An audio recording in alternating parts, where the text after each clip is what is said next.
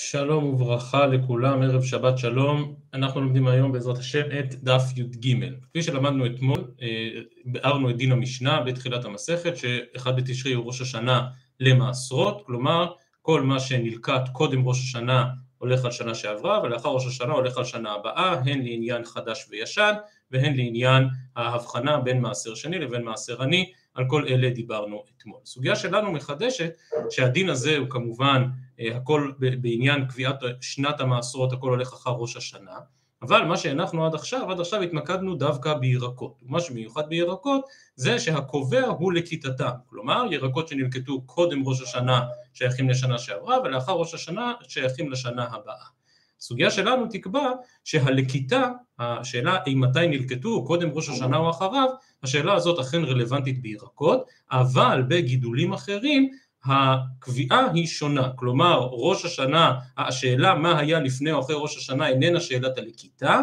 אלא שלבים אחרים בגידול של אותם ירקות, פירות וכן הלאה, שלבים אחרים בגידול הם אלה שיקבעו וכאמור לאו דווקא הלקיטה, הלקיטה היא זו שקובעת בירקות, בגידולים אחרים השאלה היא שאלה אחרת, אז אנחנו נתחיל מן הנושא הזה אבל הדף שלפנינו משמעותי בעיקר בענייני שביעית ובחידוש גדול וגם מאוד נוגע הלכה למעשה בשביעית בכלל ובתקופה הזאת של השנה בפרט. כפי שנראה עוד מעט אז הסוגיה תתחיל מעניין תרומות ומעשרות אבל תמשיך ותעבור לענייני שביעית. ובכן אומרת הגמרא דף י"ב עמוד ב' הנקודה שבה עצרנו אתמול לקראת סוף העמוד בשליש האחרון תנן הטה משנה במסכת מעשרות בפרק הראשון והמשנה שם אינה עוסקת בנושא שלנו של השאלה לאיזו שנה משתייכים אותם גידולים, אלא המשנה שם קובעת את ההלכה העקרונית מאימתי ניתן להפריש תרומות ומעשרות. כאשר פרי או ירק לא הגיעו לאיזשהו גודל מינימלי, הם בכלל לא שייכים לעולם תרומות ומעשרות. אם כתבו אותם בעודם מאוד מאוד בוסריים, באיזשהו שלב מאוד ראשוני של הגידול, אין בהם בכלל חיוב להפריש תרומות ומעשרות והמשנה שם, שוב מסכת מעשרות, פרק א', הולכת וסוקרת את השיעור המינימלי הזה, שיעור עונת המעשרות בכל אחד מן הגידולים, באופן פשוט מדובר על הלכה בהלכות תרומות ומעשרות, כלומר אה, למשל הדוגמה שנראה מיד, זיתים שלא הביאו שליש, אין בהם בכלל אפשרות להפריש מהם תרומות ומעשרות, כלומר אם קטפו את הזיתים בעודם בוסר עוד לפני שהביאו שליש, אין בהם בכלל חיוב של הפרשת תרומות ומעשרות, ואז כאמור באופן פשוט מדובר על הלכה שהיא בהלכות תרומות ומעשרות, כמה אחרונים, גם מורנו הרב ליכטנשטיין זכרו לברכה כמה פעמים דיבר על זה, שיכול להיות שעונת המעשרות רלוונטית מעבר לענייני תרומות ומעשרות, והיא קובעת באופן מהותי שהדבר הזה הוא בכלל לא פרי. זיתים שלא הביאו שליש זו לא רק הלכה נקודתית שלא מפרישים מהם תרומות ומעשרות, אלא הם בכלל לא נחשבים זיתים, יכולה להיות לזה נפקא מינה בדיני טומאת אוכלים שהם לא מקבלים טומאת אוכלים, כאשר מדובר על ענבים יכולה להיות בזה נפקא מינה שאולי מותר לנזיר לאכול מהם כי הם בכלל לא נחשבים ענבים, וכן הלאה זו הדרך. ואם כן כאמור, אותה, אותן משניות, זו סדרה ארוכה של משניות במסכת מעשרות, אותן משניות קובעות את העיקרון הזה אימתי הגיעה עונת המעשרות ומאימתי אפשר להפריש תרומות ומעשרות. הסוגיה שלנו, וכך הבינו הראשונים כדבר פשוט בעקבות רש"י, מיישמת את העיקרון הזה של עונת המעשרות גם לשאלה האם הגידולים הללו שייכים לשנה זו או שייכים לשנה זו. ואחרי כל ההקדמות האלה אז עכשיו בואו אכן ניגש אל הסוגיה עצמה, אומרת הגמרא תנן הטם, הטילטן מי שתצמח, התבואה והזיתים מי שיביאו שליש.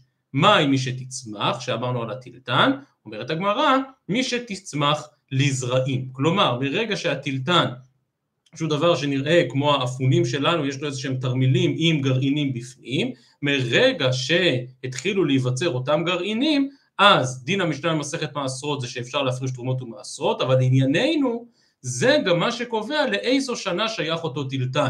אם הוא צמח קודם ראש השנה הוא שייך לשנה שעברה, ואם הוא צמח לאחר ראש השנה אזי הוא שייך לשנה הבאה. אותו דבר התבואה והזיתים, מי שיביאו שליש. אם התבואה הביאה שליש קודם ראש השנה, זו תבואה של שנה שעברה. אם היא הביאה, אם הביאה שליש לאחר ראש השנה, אז זו תבואה של שנה הבאה. אז שוב, אותו עיקרון שראינו במשנה או בסוגיה אתמול לגבי ירקות, שהשאלה אם לקטו אותם קודם ראש השנה או אחר ראש השנה, כאן השאלה לא האם מתי לקטו אותם, אלא האם מתי הביאו שליש, האם הביאו שליש קודם ראש השנה או אחריו, האם הטילטן צמח קודם ראש השנה או אחריו, זה מה שיקבע לאיזו שנה הירק הזה משתייך. אז אם כן, לגבי טילטן הסבירה הגמרא מי שתצמח לזרעים, ולגבי התבואה והזיתים שיביאו שליש, שואלת הגמרא מנה הני מילי, כלומר מחפשת הגמרא מקור בפסוק. וכאן רש"י שואל, אז על שום מה צריך מקור בפסוק? למה, למה בכלל הגמרא חושבת שצריך להיות איזשהו מקור בפסוק? ורש"י כאן מדגיש, והזכרנו את זה גם אתמול,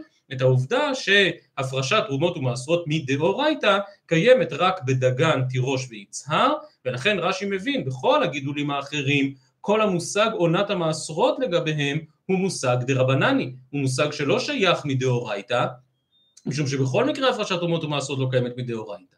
רק לגבי תבואה ודגן תירוש ויצהר, או בהקשר שלנו תבואה וזיתים, צריכה המשנה, רצו חז"ל, להבין מן התורה מהי עונת המעשרות ומתי אפשר להפריש תרומות ומעשרות, ובאמת מפורש במשנה הזאת שהזיתים מי שיביאו שליש, כלומר שמרגע שהגיעו הזיתים לשליש גידולם, קודם ראש השנה או אחריו, זה מה שקובע את עונת המעשרות שלהם, כמובן שהדבר הזה מאוד קשה, שכן באילנות אנחנו לא הולכים אחר ראש השנה אלא הולכים אחר ט"ו בשבט, וגם מה שקובע זו הכנתה ולא הבאת שליש, בנקודה הזאת יש אריכות דברים גם ברש"י וגם בכל הראשונים שבאים אחריו, לא ניכנס עכשיו לכל הפרטים בנושא הזה, אני רק אומר את התירוץ של רש"י, ורש"י חוזר לאותה נקודה ואומר אכן מדאורייתא דגן תירוש ויצהר, תבואה, זיתים וענבים, בהם באמת לא משמעותי ט"ו בשבט.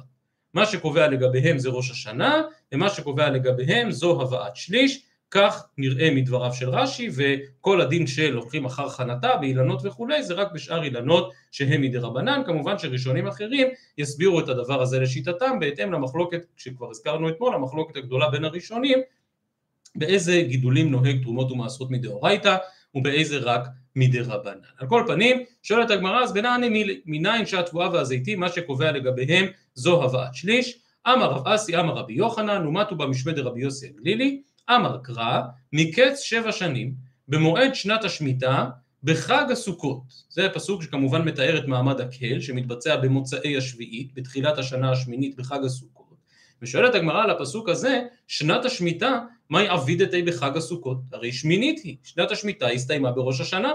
במעמד הקהל שמתקיים בחג הסוכות הוא בעצם מתקיים כבר בשנה השמינית, אז מדוע מכנה את זה הפסוק במועד שנת השמיטה בחג הסוכות? הרי זו כבר לא שנת שמיטה.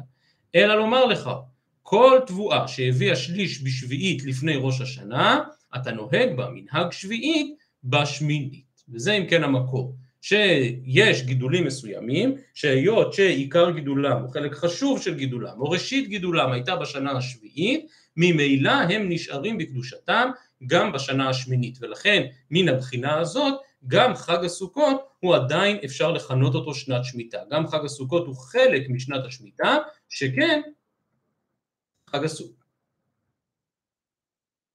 שכן חג הסוכות, שכאמור עדיין יש בו גידולים שגדלו בשביעית, גם הוא כאמור חלק משנת השמיטה. לדעת רוב המפרשים, המשמעות שהוא עדיין חלק משנת השמיטה היא שאותם גידולים שצמחו בשביעית קדושים בקדושת שביעית, אסור להפסיד אותם, אסור לסחור בהם וכן הלאה זו הדרך. התוספות כאן לפנינו בדף י"ב עמוד ב' מחדשים חידוש מאוד מאוד גדול שכל האחרונים מפלפלים בו הרבה, והתוספות אומרים מה פתאום, זה שיש קדושת שביעית זה פשיטה, בשביל זה לא צריך פסוק. החידוש הוא שפירות שנת שביעית שעדיין נמצאים על העצים בשמינית אסור לעשות בהם עבודות קרקע ואילנות, אסור לעבוד בהם, אף על פי ששנת השמיטה כבר הסתיימה ואנחנו בשנה שמינית עדיין המלאכות אסורות באותם פירות שגדלו בשנה השביעית, כך מחדשים כאן התוספות שלפנינו וכאמור כל האחרונים דיברו הרבה על דברי התוספות הללו, אבל כאמור דעת רוב המפרשים שלא כמו התוספות, זה שאין כאן כוונה של איסור מלאכה בשנה השמינית, אלא רק שהפירות הללו שגדלו בשביעית עדיין קדושים בקדושת שביעית, אף על פי שהגיעה השנה השמינית. טוב, סוף כל סוף, המקור הוא שייתכנו, תיתכן מציאות כזאת של פירות שביעית שנמצאים בשנה השמינית ועדיין יש בהם קדושה. מניין למדנו מכאן את העניין של שליש הגידול, הרי זה מה שהגמרא שאלה. מניין שמי שהביאו שליש זה מה שקובע, ואם הביאו שליש בשביעית אז הם קדושים בקדושת שביעית, ואם הביאו שליש בשמינית אז הם כבר לא קדושים בקדושת שביעית, איך אתה לומד את זה מן הפסוק כאן? אמר לרבי זרע לרבי אסי, ודילמה לא אייל כלל, וכאמר רחמנה, תשעה מתוותי זילת חג הסוכות. כלומר, מי אמר לך שהפסוק הזה שקורא לחג הסוכות שנת שביעית, אף על פי שחג הסוכות בשמינית, מי אמר לך שהפסוק הזה מדבר על גידולים שהגיעו לשליש גידולם? אולי באמת מה שנאמר כאן חוזר לסוגיות שלמדנו לפני כמה ימים, איזשהו דין של תוספת שביעית, ובאמת שנת השמיטה נוהגת עד חג הסוכות. אבל מי אמר לך שמדובר על פירות כאלה שגדלו בשביעית, ומי אמר לך שמה שקובע זה שהם גדלו דווקא שליש? היכן זה כתוב בפסוק הזה? עונה הגמרא לא סלקא דעתך, דכתיב וחג האסיף בצאת השנה. אומרת הגמרא מהי אסיף? אילי מה חג הבא בזמן אסיפה, הכתיב באוספך, הרי באותו פסוק נאמר בפירוש וחג האסיף בצאת השנה באוספך את מעשיך מן השדה, כלומר הפסוק חוזר פעמיים על לשון אסיף. ואם כן, אם רק להגיד שהחג הסוכות בא בזמן האסיף, בזמן האסיפה, אז הרי כתוב בפירוש בפסוק באוספך את מעשיך מן השדה. אלא מאי אסיף, וזה פירוש מאוד מחודש שהגמרא עוד מעט תדחה, אבל כרגע מסבירה הגמרא, אלא מאי אסיף קציר. כלומר שיש תבואה שאתה קוצר אותה בחג, הש... בחג הסוכות. וקים להו לרבנן, דכל תבואה שנקצרה בחג, בידוע שהביאה שליש לפני ראש השנה. וקקר אלי בצאת השנה, זאת הנקודה. שקים להו לחז"ל, שאם אתה קוצר תבואה בסוכות, על כורחנו שהתבואה הזאת הגיעה לשליש גידולה עוד בשנה שעברה לפני ראש השנה. כלומר, אם בסוכות התבואה כבר בשלה ומוכנה לקציר, אזי חייבים להניח ששליש הגידול עוד היה לפחות לפני שבועיים ויותר, לפני ראש השנה, ומכאן ששליש הגידול הוא זה שקובע. אז שוב ההוכחה מן הפסוק, יש קדושת שביעית גם בחג הסוכות, הקציר שאני קוצר בחג הסוכות על כורחנו שהביא שליש עוד בשנה שעברה כי כך קימלו לרבנן, וממילא למדנו מכאן שמה שקובע הוא שליש הגידול. הביא שליש גידול לפני ראש השנה שייך לשנה שעברה, הן לענייני תרומות ומעשרות, הן לענייני שביעית, הביא שליש לאחר ראש השנה, אז הוא כבר שייך לשנה הבאה, זו אם כן ההוכחה מן הפסוק. אמר לי רבי ירמיה לרבי זיירא, וקימלו לרבנן בין שליש לפחות משליש, כלומר שואל רבי ירמיה, מה שאנחנו מכנים לעיתים שאלות רבי ירמיה, שואל רבי ירמיה, נו אבל איך אפשר להבחין בזה? איך אפשר להבחין? והמפרשים פה מחדדים יותר ואומרים, אם תקצור את התבואה, אז יש לך דרך לראות האם הביאה שליש או לא, אבל בעודה מחוברת לקרקע, איך בדיוק אתה יכול להבחין בשליש הגידול? מה זאת אומרת? קימלאו לרבנן שתבואה שהבשילה בסוכות בהכרח הביאה שליש לפני ראש השנה, איך בכלל מחשבים את זה? איך משערים דבר כזה? ואולי זה יום קודם ואולי זה יום אחר כך. וקימלו לרבנן בין שליש לפחות משליש, אמר להם, משיב רבי סיירא לרבי ירמיה, לאו אמינא לך לא תפק נפשך לבר מהלכתה? רבי ירמיה, כבר הערתי לך כמה פעמים על השאלות מן הסגנון הזה, לא שאלות מתאימות, זה שאלות שיוצאות לבר מהלכתה, כל מידות חכמים כן הוא, בארבעים שאה הוא טובל במקווה, בארבעים שאה אפילו חסר קורטו ואינו יכול לטבול בהם, כביצה מטמא טומאת אוכלים, כביצה חסר סומסום, משהו קטן, אינו מטמא טומאת אוכלים, שלושה על שלושה מטמא מדרס, שלושה על שלושה חסר נימה אחת, אפילו חוט אחד, אינו מטמא מדרס, ולכן, כן, קימדו לרבנן, שאם בסוכות זה כבר בשל, זה הביא שליש לפני כן. היי תגיד, אבל מי אמר בדיוק, ואולי זה שעה קודם, ואולי זה שעה אחרי, ואולי זה בליל ראש השנה? כך כל מידות חכמים, שהיו צריכים לקבוע, והקביעה היא קביעה מדויקת, שקובעת שמה שהביא שליש בשנה שעברה, הוא כבר בשל לקציר בחג הסוכות, ואם כן, הבאת שליש זהו הזמן הקובע. אחרי ההערה הגערה הזאת של רבי זרע ברבי ירמיה, הדר אמר רבי ירמיה לאו מילתא דאמרי, כלומר בלי קשר לשאלה העקרונית כאן שלא להקשות על מידות חכמים בדיוק רגע לפני רגע אחרי, לא לא ברמה המהותית כל הטענה שטענתי לא נכונה כי כי לעניין הזה של הבאת שליש צריך לומר שמי שבקיא בגידולי הקרקע יודע בדיוק לאבחן מתי הוא גידול שליש אפשר לשים את האצבע ולדעת בדיוק מתי הפירות הביאו שליש. מניין, אומר רבי ירמיה, מניין למדתי דבר כזה, אז כאן זו ראיה כבר קצת יותר מורכבת. מסביר רבי ירמיה, דבאו מיני חבריה מרב כהנא. עומר שהקריבו ישראל בכניסתן לארץ, מהיכן הקריבו? הגמרא מיד תסביר שאחרי שבני ישראל חוצים את הירדן בהובלת יהושע בן נון ומגיעים סמוך לפסח לארץ, חייבים להקריב קורבן העומר כדי שניתן יהיה לאכול מן התבואה החדשה. ואם כן השאלה מאיפה הביאו את אותם שעורים לקורבן העומר בחג הפסח הראשון אחרי שנכנסו לארץ. אם תאמר דאייל ביד נוכרי, כלומר כל השדות בארץ ישראל מלאים בתבואה, מלאים בשעורים, אבל התבואה הזאת היא יבול נוכרי, תאייל ביד נוכרי, הנוכרים גידלו אותה, וקצירכם אמר רחמנה ולא קציר נוכרי. כלומר אי אפשר היה להתבסס על אותם שדות, על אותם שדות שמלאים ביבול שגדל בידי נוכרים. ולכן אומר רבי, אומר רבי ירמיה על כורחנו, או מכל הדיון הזה של תלמידיו של רב כהנא שממנו מוכיח רבי ירמיה, על כורחנו שהיה כאן גידול יהודי. על כורחנו שהיה כאן גידול ישראל, ועכשיו רבי ירמיה מסביר. קודם כל נשאל, וממאי דאקריבו, דילמה לא אקריבו. מי בכלל אמר לך שאיך שעם ישראל נכנס לארץ, סמוך לחג הפסח, הקריבו קורבן העומר? מי אמר לך שהיה דבר כזה? עונה הגמרא, לא סלקא דעתך, כלומר לא ייתכן שלא הקריבו. דכתיב, פסוק מפורש שם ביהושע, ויאכלו מעבור הארץ ממחרת הפסח מצות וכלוי בעצם היום הזה. ממחרת הפסח אכול, מעיקר הלא אכול. דאקריבו עומר, והדר אחלי, כלומר על כורחנו, הבנו מן הפסוק הזה שבאמת קודם כל הקריבו עומר ועד שלא הקריבו עומר באמת לא אכלו מן התבואה החדשה שאפשר למצוא בארץ ישראל. אז כך מדויק מן הפסוק ויאכלו מעבור הארץ ומחרת הפסח.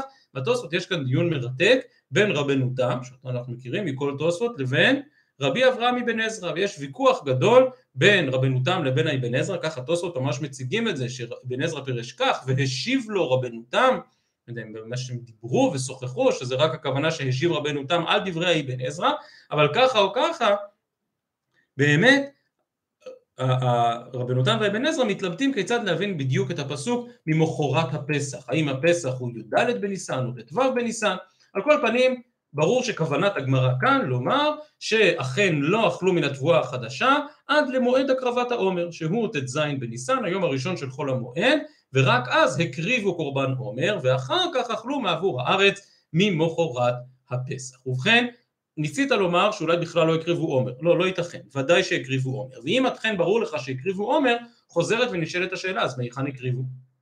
מהיכן הקריבו? איפה הם מצאו שעורים? הרי כל השעורים שהיו בארץ כנען באותה תקופה היו שעורים כנעניות, שעורים שגדלו ביד נוכרי ואי אפשר לקיים בהם ובקוצריכם את קציר ארציכם. אמר להם, הסביר רב כהנא לתלמידיו, כל שלא הביא שליש ביד נוכרי. כלומר, עם ישראל חיפש את אותם שדות שהשעורים שבהם טרם הביאו שליש. ואם זה לא הביא שליש ביד נוכרי, אז בעצם זה עוד לא הגיע לגידול משמעותי, לגידול של עונת המעשרות. ואם כן אותם, אותו שדה שאתה משתלט עליה שהצהורה שבה לא הביאה שליש ביד נוכרי, לאחר מכן הביאה שליש ביד ישראל, ולאחר מכן יכולים היו מן השדה הזאת, אף על פי שהשעורים עדיין לא בשלות לגמרי, אבל הם היו טרם הבאת שליש ביד נוכרי, הבאת שליש ביד ישראל, מן השעורים האלה אפשר להקריב קורבן העומר. כך השיב רב כהנא לתלמידיו, אומר רבי ירמיה ודילמה איל ולא קימלהו. נו, איך ידעו? איך ידעו אם הביא שליש או לא הביא שליש, איך אפשר להבחין בזה? אלא מסכם רבי ירמיה את דבריו ואומר, קימלאו, ידעו בדיוק מה נחשב הבאת שליש ומה לא נחשב הבאת שליש. החנמי בעניין שלנו, של השאלה אם הביא שליש קודם ראש השנה או אחריו, גם כן קימלאו לחכמים, ולכן אומר רבי ירמיה, יכול להיות שאני לפעמים מקשה קושיות כאלה של רגע, אבל אולי רגע לפני ורגע אחרי, אבל בהקשר הזה של הבאת שליש, קימלאו לחכמים איך בדיוק מגדירים ואיך בדיוק מאבחנים את העניין הזה של הבאת שליש. שואלת הגמרא על ההוכחה הזאת של רבי ירמיה ודילמה לא אייל כלל. כלומר אולי מה שישראל עשו לא רצו להסתבך עם שדה של נוכרי שכבר התחיל לגדל שעורים אבל לא הגיעו להבאת שליש. דילמה לא אייל כלל. אולי מדובר על שדה שהיא שדה לא זרועה בכלל. ואז באו מהר, זרעו בה, וממה שגדל בה הביאו את קורבן העומר. ודילמה לא אייל כלל, אבל היכא דאייל ריבעה כלומר שזה כבר התחיל לגדול, למשל זה גדל רבע גידול, שזה פחות משליש, אז בין שליש לפחות משליש באמת לא קימלאו, וכדי לא להסתבך עם זה, מה שעשו ישראל זה מיד שנכנסו לארץ זרעו שעורים ומהם הביאו קורבן העומר.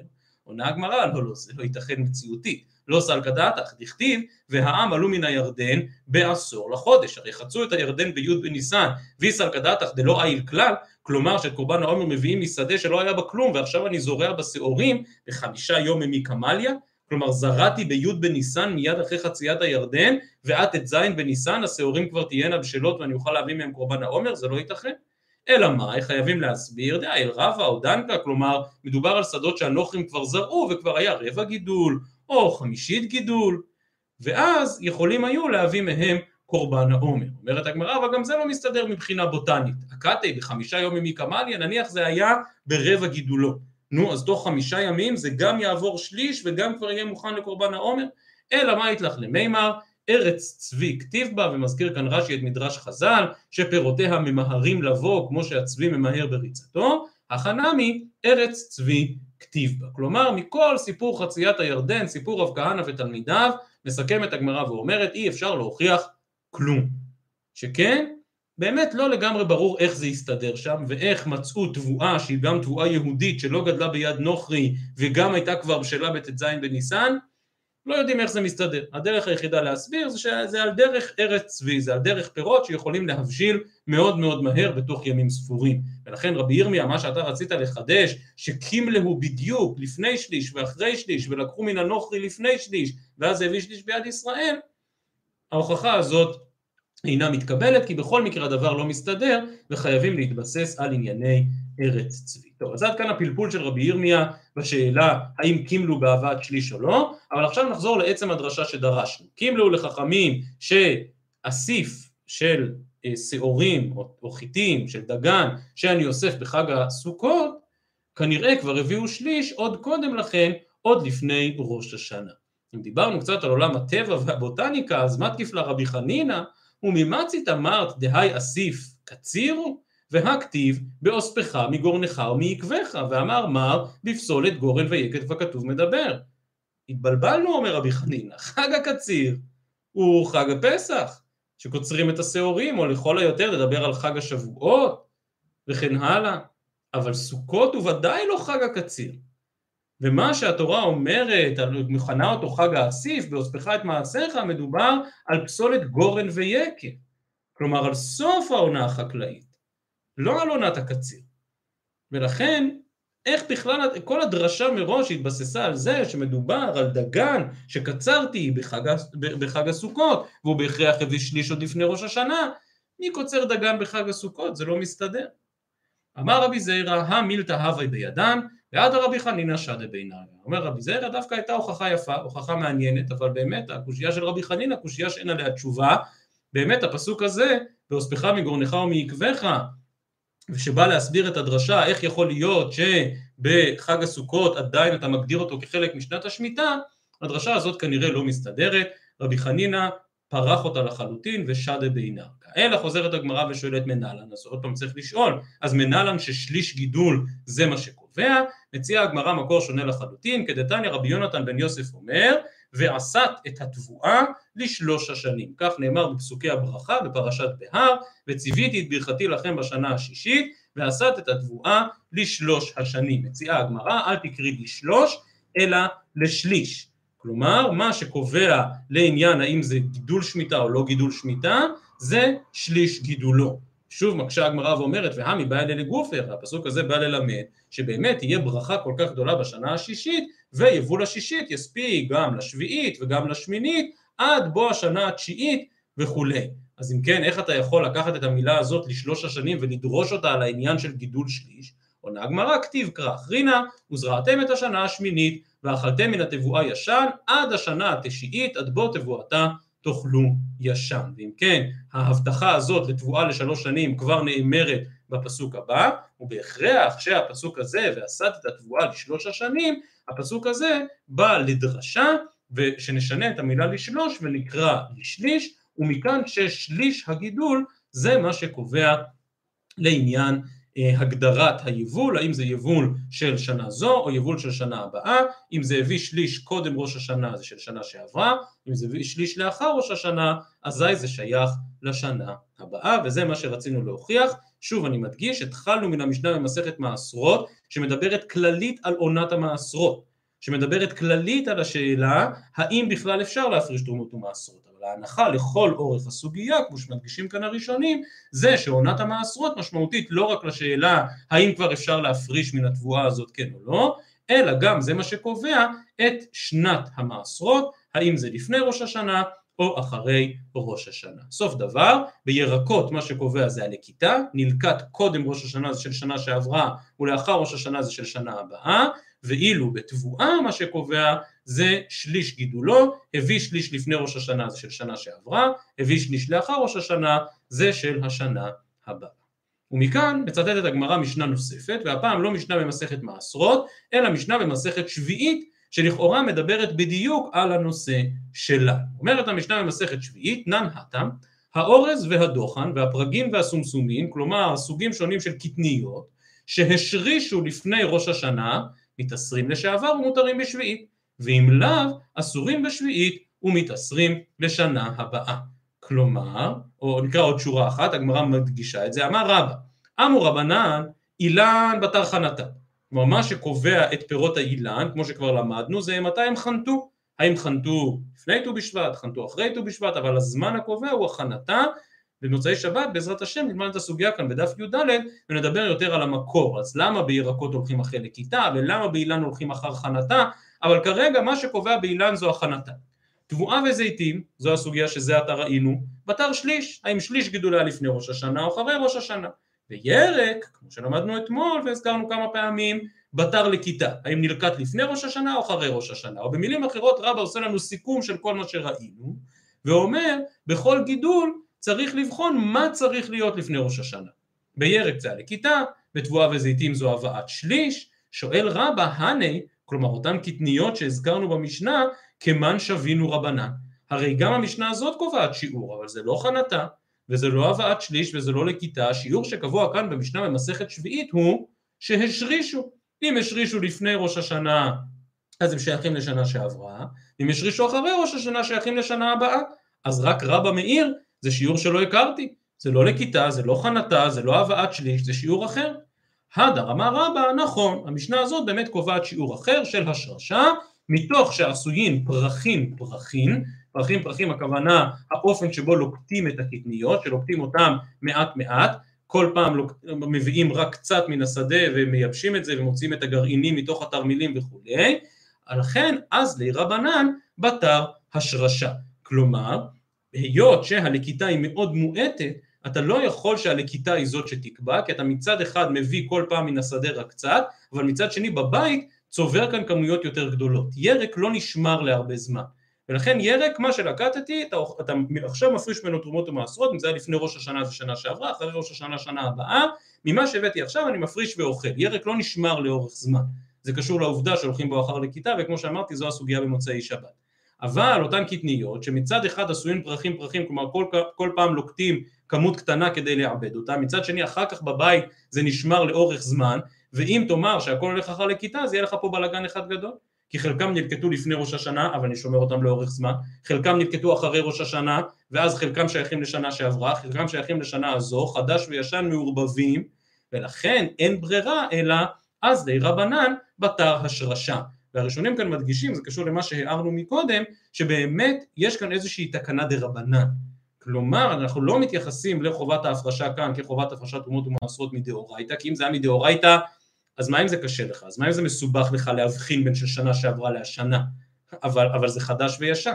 ולכן זה מתחבר למה שהזכרתי מקודם, לדברי רש"י, שבאמת מבין שכל הסוגיה כאן היא ברובד הדרבנן. הבאת שליש זה מושג שקיים מדאורייתא, אבל זה רק בדגן תירוש ויצהר, ובכל הדברים האחרים זה בכל מקרה תקנות דה רבנן, ולכן כאן חכמים באו לקראתך ואמרו אם תלקוט עכשיו קצת, עכשיו קצת פרחים, ולמחר קצת פרחים, עכשיו ערימה אחת, ולמחר ערימה אחת, ואז יתערבב חדש וישן, ואז באמת לא נדע איך להפריש, לכן אומרים חכמים יש פתרון הרבה יותר פשוט, והוא אז לי רבנן בתר השרשה. אז בואו נשאל מתי זה השריש, כלומר אני זורע ביחד, הכל משריש ביחד, וזה הזמן שקובע אם ההשרשה הייתה לפני ראש השנה או אחר כך, וממילא הלקיטה בהמשך זה כבר לא משנה אם נקטתי לפני ראש השנה, אחרי ראש השנה, הכל מתערבב ביחד, כי הכל נחשב אותה שנת מעשרות, משום שההשרשה הייתה ביחד. אז אם כן, לסיכומו של דבר, יוצא שאכן כל מין ומין יש לו את פרק הזמן שלו, בירקות מה שקובע זה הלקיטה,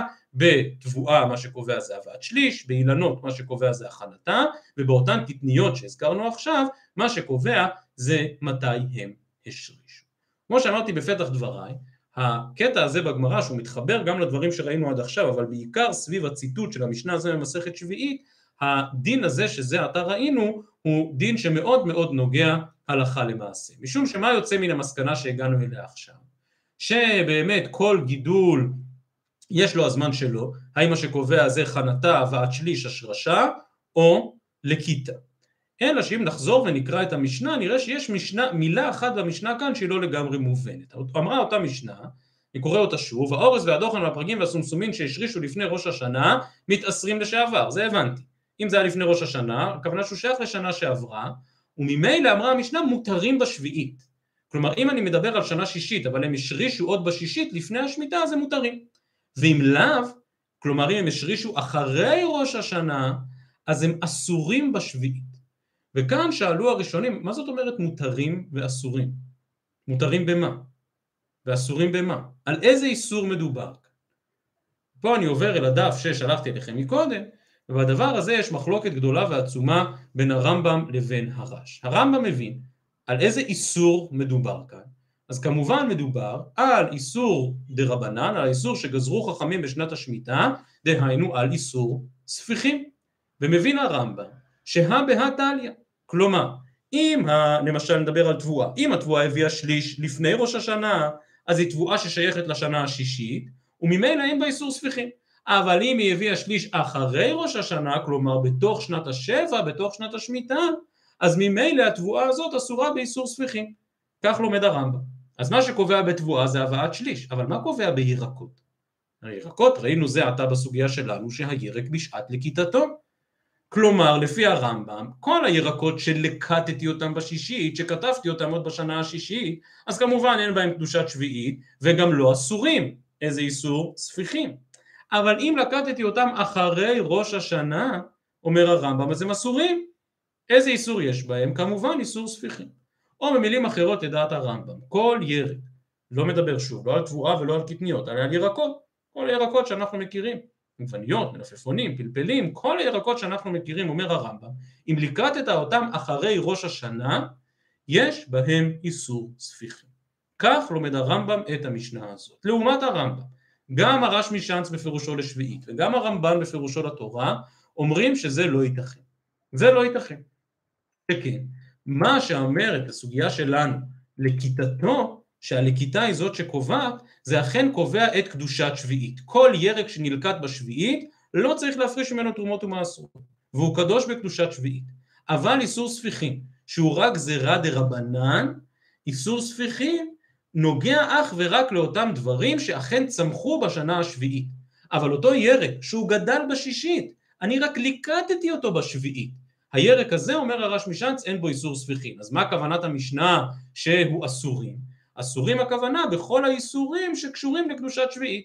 אסור להפסיד אותו, אסור לעשות בו סחורה, כלומר יש בו קדושת שביעית. אבל איסור ספיחין, מה פתאום? איסור ספיחין איננו תלוי בקדושת שביעית. לכיתה קודם ראש השנה או אחר ראש השנה משמעותית בשנים כתיקונם לעניין מעשרות. אם ליקטתי אותו בשנה השנייה אז הוא מעשר שני אם ליקטתי אותו בשלישית הוא מעשר עני. לעניין שמיטה אם ליקטתי אותו בשישית אין בו קדושה אם ליקטתי אותו בשביעית יש בו קדושה ולכן אסור לסחור בו ולכן אסור להפסיד אותו. אבל איסור ספיחין הוא משהו אחר. אתה לא יכול לגזור איסור ספיחין על ירק שבמהותו בעצם גדל בשנה השישית. וכמו שאמרתי מקודם המחלוקת הזאת בין הרמב"ם לבין שאר הראשונים, הרמב"ן והרשמישנץ ואחרים, המחלוקת הזאת נוגעת הרבה מאוד הלכה למעשה, שכן כל מי שבדיוק בתקופה הזאת, בחודשים הללו, הייתי אומר עד כסלו, טבת, אולי יהיו ירקות שיגיעו עד שבט, ומי שמסתובב בשווקים של אוצר הארץ או מקומות אחרים שיש בהם קדושת שביעית, יכול למצוא עכשיו בחנויות ירקות שכתוב עליהם קדושת שביעית.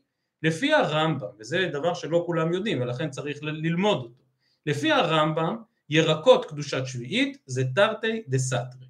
כי אם זה קדוש בקדושת שביעית, אז זה איסור ספיחין, אז אסור לאכול מזה. המושג ירקות קדושת שביעית קיים רק לפי הרש משץ, רק לפי הרמב"ן, כי מצד אחד אין בהם איסור ספיחין כי הם נזרעו בשישית, אבל מצד שני יש בהם קדושת שביעית כי הם נלקטו בשנה השביעית. רב שלמה זלמן כאן במקור שלפנינו, במקור מספר 5 בדף ששלחתי, מסכם את המחלוקת הזאת, מציין שהרש סרילאו שהיה אה, מן המפרשים הקדמונים, ממש בתחילה, סוף תקופת הראשונים, תחילת תקופת האחרונים, באמת פוסק כמו הרמב"ם, גם המביט פוסק כמו הרמב"ם, אבל הרבה אחרונים הכריעו דווקא כדעת הרש והרמב"ן והראש, שכל שהתחיל לצמוח בשישית, אין בו איסור ספיחין, אלא רק קדושת שביעית. עכשיו היות שיש בהם קדושת שביעית אנחנו כמובן משווקים אותם על ידי אוצר בית דין ולכן כל המושג ירקות אוצר בית דין הוא מושג שלא קיים לדעת הרמב"ם זה מושג שקיים אך ורק לפי הרש משאנץ והרמב"ן והראש, וכמו שמזכיר כאן רב שלמה זלמן, כל אותם אחרונים שפסקו כדבריהם. וצריך לדעת שכמה מגדולי הפוסקים הספרדים באמת סבורים היו שאין הלכה כמו הרש משאנץ, שאנחנו בענייני מצוות התלויות בארץ תמיד הולכים אחרי פסקי הרמב"ם. הבאתי את זה כאן רק כדי להקל על העיון מדבר, מספר ילקוט יוסף, שמצטט את בעל האור לציון, וודאי בחלק מן המקומות כך הייתה גם דעתו של הרב מרדכי אליהו, למרות שכנראה באיזשהו שלב חזר בו מן העניין הזה, אבל הם הבינו שהלכה כמו הרמב"ם, או במילים אחרות, שאי אפשר לאכול ירקות בקדושת שביעית, אין דבר כזה. אין דבר כזה ירקות של אוצר בית דין שיש בהם קדושת שביעית. אם זה ירקות שנלקטו בשביעית, אז הם אסורים באיסור ספיחי, נקודה. דווקא הרב עובדיה וגם הרב יצחק יוסף פה, באמת דוחים את הדעה הזאת ואומרים זה לא נכון. יש כלל שאנחנו לא זזים מפסקי מרן, אבל היות שמרן לא התייחס בפירוש לנושא הזה, אז להגיד שאנחנו משועבדים, אנחנו הכוונה עדות המזרח משועבדים בהכרח לפסקי הרמב"ם, זה לא בהכרח. יש מקום לפסוק גם כדעת הרש וכדעת הרמב"ן, וכן להצדיק את כל אותם אוצרות בית דין שעושים אוצר בית דין לירקות, ושוב אומרים אין בהם איסור ספיחים כי זה נזרע בשישית, יש בהם קדושת שביעית כי זה אכן נלקט בשביעית. רק כדי להשלים את התמונה, וזה הסעיף השני בדף, כמו שאתם רואים הכותרת שכתבתי כאן זה היקף הקולה לדעת הרש משען, וזו דוגמה אחת מיני רבות לכוח דהיתר העצום וגדול שהיה לחזון איש בכל מה שקשור להלכות שביעית, כידוע החזון איש החמיר מאוד שלא לסמוך על היתר המכירה, אבל חוץ מזה ברוב ככל ההלכות שקשורות לענייני שביעית, החזון איש מצא היתרים והקלות מאוד מאוד מופלגות, ושאל החזון איש לדעת הרמב"ן ולדעת הרש, הוא כמובן מניח שפוסקים כמותם ולא כמו הרמב"ם, נניח שנקבל את דבריהם, מה בדיוק צריך להיות בשישית? כמה זה צריך לגדול בשישית? אז זה החזון איש חידש כולה עצומה ואמר שמספיק שזה ממש טיפ טיפה התחיל לצמוח בשישית, ממש ימים ספורים לפני ראש השנה, וכבר אין בזה איסור ספיחים. והרוב הגדול של אוצרות בית דין מקבלים גם את הקולה הזאת של החזון איש, וכמו שהבאתי כאן, אפילו מבית מדרשו של החזון איש, כמו למשל הרב ווזנר בשבט הלוי או רב שלמה זלמן בתשובה כאן, זה כבר באמת חידוש גדול. היה אפשר להבין בדעת הרש שהכוונה שעיקר גידולם היה בשישית. כלומר רוב הגידול היה בשישית, רק הלקיטה הייתה בשביעית, ולכן אין בהם איסור ספיחין. אמר החזון איש לא, לא צריך שעיקר גידולם יהיה בשישית, מספיק שרק זרעו אותם בשישית, יומיים שלושה לפני ראש השנה, זה כבר מספיק. ואין בהם איסור ספיחין, אחר כך יהיה בהם קדושת שביעית. ומה שעושים בכל אותם אוצרות בית דין, זה שבאמת הזריעה מתבצעת ימים ספורים מאוד לפני ראש השנה, וככה היבול יכול להחזיק לתקופה יותר ארוכה. עגבניות שנזרעו ממש שלושה ארבעה ימים לפני ראש השנה עכשיו תשפ"ב יוכלו בתרחיש אופטימי אני עוד לא יודע עכשיו אבל בתרחיש אופטימי יוכלו להחזיק עד כסלו, טבת, אולי אולי אפילו שבט כי שוב הם לא נזרעו הרבה לפני ראש השנה, נזרעו ממש ימים ספורים לפני ראש השנה ואז על גבי כל מיני הדליות והדליות שעושים בחממות של העגבניות או של ירקות אחרים יוכלו להחזיק למשך תקופה יותר ארוכה. צריך לדעת שיש כאן כולה על גבי כולה. ראשית, לפסוק כמו הרש משאנץ, שזה כמו שהזכרנו, זה כשלעצמו שנוי במחלוקת, אבל גם אם אתה פוסק כמו הרש משאנץ, כי יש סיבה טובה מאוד לעשות את זה, עדיין צריך לקבל פה את הכולה של החזון איש, ולומר שמספיק רק לזרוע זריעה ראשונית בשישית, וזה כבר יצא מכדי איסור ספיחין. אז למיטב ידיעתי כל אוצרות בית דין כל מי שעושה אוצר בית דין בירקות, אוצר הארץ וכל שאר הגופים שמתעסקים עם זה, ודאי סומכים על הכולה הזאת של החזון איש, והרבה מן המפקפקים על אוצר הארץ ועל אוצר בית דין בירקות, זו בדיוק הנקודה שמטרידה אותם, שיש כאן כאילו ספק ספיקה להחמיר, אולי הלכה כמו הרמב"ם, ואז הכל בכלל לא רלוונטי, וגם אם אין הלכה כמו הרמב"ם, מי אמר שמקבלים את הכולה הזאת של החזון איש, שמספיק רק לזרוע, רק לזרוע ממש ימים ספורים לפני ראש השנה, ואף על פי כן רבים, כל מי שסומך על אוצר הארץ, אה, ואני באופן אישי כמובן מהם וגם בצה"ל יש אוצר הארץ וכן הלאה אז אכן פה באמת נוקטים בכוח די תרא ואומרים שאכן מספיקה זריעה בשישית כדי להוציא את זה מכדי איסור ספיחים. קצת הארכנו בדברים בסוגיה הזאת אבל יש לסוגיה כל כך נוגעת למייסה ומכל זה אפילו לא סוגיה שנוגעת בכל השמיטה הרי אחרי חודשים שבט אדר וכולי כבר, כבר לא תהיה זריעת שישית באף מקום אה, ולכן אלה ממש החודשים של תחילת השמיטה שבהם עדיין יש ירקות שקדושים בקדושת שביעית ואלה כאמור כולם ירקות שנזרעו בשישית ורק נלקטו בשביעית ועל כן יש בהם קדושת שביעית. בזריזות רק נשלים את הסוגיה שלנו, אנחנו התחלנו מאותה משנה שמדברת על אותן קטניות ואמרנו שמה שקובע בקטניות הללו זה ההשרשה ולמה קבעו את ההשרשה? כי היות שאופן הלקיטה שלהם הוא פרחים פרחים כל פעם לוקחים כמות קטנה ואחר כך שומרים את זה לאורך זמן ובבית זה יכול להתערבב החדש עם הישן לכן קבעו שהולכים אחר השרשה ואז לכן הכל לא משנה מתי לקטתי את זה ההשרשה הייתה של כל השדה של כל החלקה בבת אחת. ועל זה שואלת הגמרא אמר לאביי רגע אבל יכול להיות שיש פתרון אחר.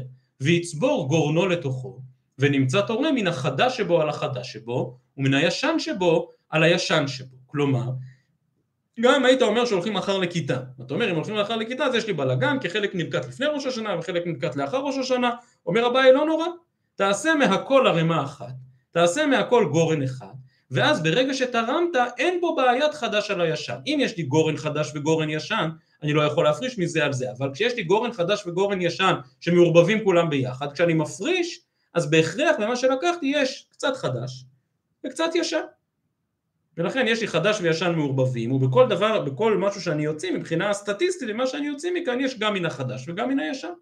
ולכן תעשה מהכל ערימה אחת גדולה ונמצא תורם מן החדש שבו על החדש שבו מן הישן שבו על הישן שבו. מי לא תניא הרי זו משנה מפורשת זה ברייתא מפורשת רבי יוסי בן כיפר אומר משום רבי שמעון שזורי פול המצרי שגם הוא חלק או פול המצרי שגם הוא חלק מאותן קטניות שאנחנו מדברים עליהן שזרעו לזרע זרוע לזרע הכוונה שהוא זרעו לצורך מאכל. מקצתו יש ריש לפני ראש השנה או יש ריש לאחר ראש השנה אין תורמין ומעשרים מזה על זה, לפי שאין תורמין ומעשרים לא מן החדש על הישן ולא מן הישן על החדש. זו הבעיה שהכרנו מתחילת העיסוק שלנו בסוגיות הללו, שמה שלפני ראש השנה הוא ישן, מה שלאחר ראש השנה הוא חדש ואי אפשר להפריש מזה על זה. אבל מסיים רבי יוסי בן כפר בשם רבי שמעון שזורי ואומר, אז כיצד הוא כן עושה? צובר גורנו לתוכו, כלומר עושה ערימה אחת גדולה שמעורבבת חדש וישן, ונמצא תורם ומעשר מן החדש שבו על החדש שבו, מן הישן שבו על הישן שבו. אז הנה יש פה פתרון לגיטימי. אמר לרבי שמעון שזורי כאמר, הנה חינם, רבי שמעון שזורי אכן סבור שזה פתרון טוב כי הוא סובר שיש בילה.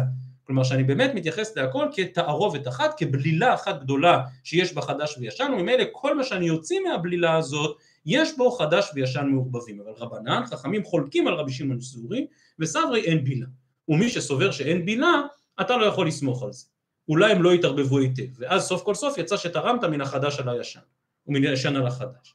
וזו מחלוקת תנאים האם יש בילה או אין בילה. אמר רבי יצחק בר נחמני, אמר שמואל, ההלכה כרבי יוסי בן טיפר שאמר משום רבי שמעון שזורי. לכן פוסקים כמו הפעולה הזאת של רבי שמעון שזורי, שאפשר לערבב את כל התבואה ביחד כדבר אחד, כמקשה אחת, ואחרי שערבבנו אותה ביחד, אז אפשר להפריש כמות אחת מתוך התערובת, ובהכרח יש בה ישן וחדש ביחד. מה תפלה רבי זיירא ומי אמר שמואל אחי? האם שמואל באמת מקבל את הרעיון הזה של בילה שהוא הסברה של רבי שמעון שזורי ואמר שמואל לכל אין בילה חוץ מיין ושמן. כלומר שמואל אומר שיכולה להיות בילה בנוזלים. אם ערבבתי יין ישן ויין חדש ועכשיו אני רוצה לתרום תרומות ומעשרות ביין הזה אז אם לקחתי כוס מתוך היין ברור שהכל מעורבב כי בנוזלים כך דרכם שהכל מתערבב ביין בשמן אבל מזה ששמואל אומר את זה דווקא על יין ושמן משמע שלמשל אצלנו בגרגירי תבואה או בפול המצרי הוא סבור שאין בילה. אז איך אתה אומר ששמואל פסק כרבי שמעון שזורי? עונה הגמרא, השתמית את איהא דאמר שמואל, הכל הולך אחר גמר פרי. כלומר שמואל כאן בעצם חולק על כל מה שראינו עכשיו, ואומר שמה שקובע זה לא ההשרשה, אלא מה שקובע זה גמר הפרי. וגם כאן גמר הפרי היה ביחד. כלומר, אין כאן בעיית ישן וחדש, שלקדתי לפני ראש השנה או אחרי ראש השנה, אלא מה שקובע הוא גמר הפרי, ורש"י כאן מעיר שעל כורחנו ששמואל התבסס על דעת תנאים אחרת, שאנחנו לא מכירים, אנחנו ראינו מקודם השרשה ולקיטה, וראינו הבאת שליש, אבל שמואל סבור שמה שקובע זה גמר הפרי, ורש"י כאן מסביר שבאמת בקטניות גמר הפרי הוא אחיד לכולם, אבל אחר כך עוד משאירים אותם קצת להתייבש בשדה, ואז כל פעם מלקטים חלק אחר. ואם כן, מסביר רש"י שבעצם שמואל פוסק כרבי שמעון שזורי ולאו מטעמי. רבי שמעון שזורי אמר, אכן יש כאן ישן וחדש. מה שמלפני ראש השנה הוא ישן, מה שאחרי ראש השנה הוא חדש, אלא שרבי שמעון שזורי אומר, יש בילה. שמואל אומר, אין בילה, בילה יש רק ביין ושמן. אבל אף על פי כן אפשר להפריש מהכל, כי אין כאן ישן וחדש. כי היות שהלכנו אחרי גמר פרי, אז ממה נפשך, או שהכל ישן או שהכל חדש, אבל אין כאן בעיית ישן וחדש. אז אם כן שמואל אכן סבור שאפשר לעשות גורן אחד מן הכל, אבל לא בגלל שהוא סבור בילה כמו רבי שמעון שזורי, אלא בגלל שהוא סבור שאין כאן ישן וחדש והכל הולך אחר גמר פרי. מסיים את הגמרא י"ד עמוד א' ואומרת הוא צריכה. דיש מן הלכה כרבי שמעון שזורי, אם שמואל רק היה פוסק כרבי שמעון שזורי, הווה אמינא משום דקסבר יש בילה. לכן כמשמע לן, לא לא לא לא, שלכל אין בילה לדעת שמואל חוץ מיין ושמן. ויש מוין רק שלכל אין בילה, הווה אמינא אז כרבנן סביר עליה, אז, אז אי אפשר לעשות גורן אחד גדול לפול המצרי. כמה שמנן שהלכה כרבי שמעון סורי שאכן אפשר לעשות גורן אחד גדול, אבל שוב, לא בגלל בילה, אלא בגלל שאין כאן ישן וחדש, כי הולכים אחר גמר פרי. וישמינן הנתרתי, הווה אמינן, נו, סוף כל סוף קשיא דשמואל דשמואל. איך אתה מצד אחד פוסק שאין בילה ומצד שני פוסק כרבי שמעון סורי? לכן כמה שמלן שהכל הולך אחר גמר פרי, ולכן שמואל היה צריך לומר את כל שלושת המשפטים. ואי אשמעינן הכל הולך אחר גמר פרי, הווה אמינא אפילו תבואה וזיתים נמי. גם בהם מה שקובע זה גמר פרי, ולא שליש גידול או כל הדברים שדיברנו עליהם. לכן קא משמע לן הלכה כרבי שמעון שזורי רק במאי דפליגי. כלומר במחלוקת הזאת לגבי פול המצרי, האם אפשר לעשות ממנו רק גורן אחד, בזה אומר שמואל אני פוסק כרבי שמעון שזורי ולאו מטעמי. כלומר אפשר לעשות גורן אחד אבל לא בגלל בילה, אלא בגלל שהולכים אחר גמר פרי, אבל רק במה שדיברו עליו רבי שמעון שזורי וחכמים, רק בפול המצרי, רק בזה אומר שמואל שחידש את מה שחידש, ולא הולכים אחר גמר פרי בגידולים אחרים כמו תבואה וכדומה. אומרת הגמרא ולשמינן הנתרתי, כלומר שמצד אחד הלכה כרבי שמעון זורי, מצד שני ש... הולכים אחר גמר פרי, לכל אין בילה למה לי, אז למה שמואל משמיע גם את זה? הקמה שמנן דליין ושמן, כלומר לדברים נוזליים כן יש בילה, ובהם אין בעיה לערבב ישן וחדש, כי ממה נפשך? כאשר אתה תורם, התרומה שלך כוללת בתוכה גם ישן וגם חדש. אז עד כאן להיום, בעזרת השם את הסוגיה הבאה נראה במוצאי שבת, והקטע הבא בגמרא הוא בעצם חוזר צעד אחד אחורה ואומר אז באמת מניין לנו השיעורים הללו? למה ללכת אחר לכיתה? למה ללכת אחר חנתה? לכיתה בירקות חנתה בפירות למה קבעו חכמים דווקא את השיעורים הללו? זה הקטע הבא בגמרא ואותו בעזרת השם נראה במוצאי שבת שבת שלום ומבורך לכולכם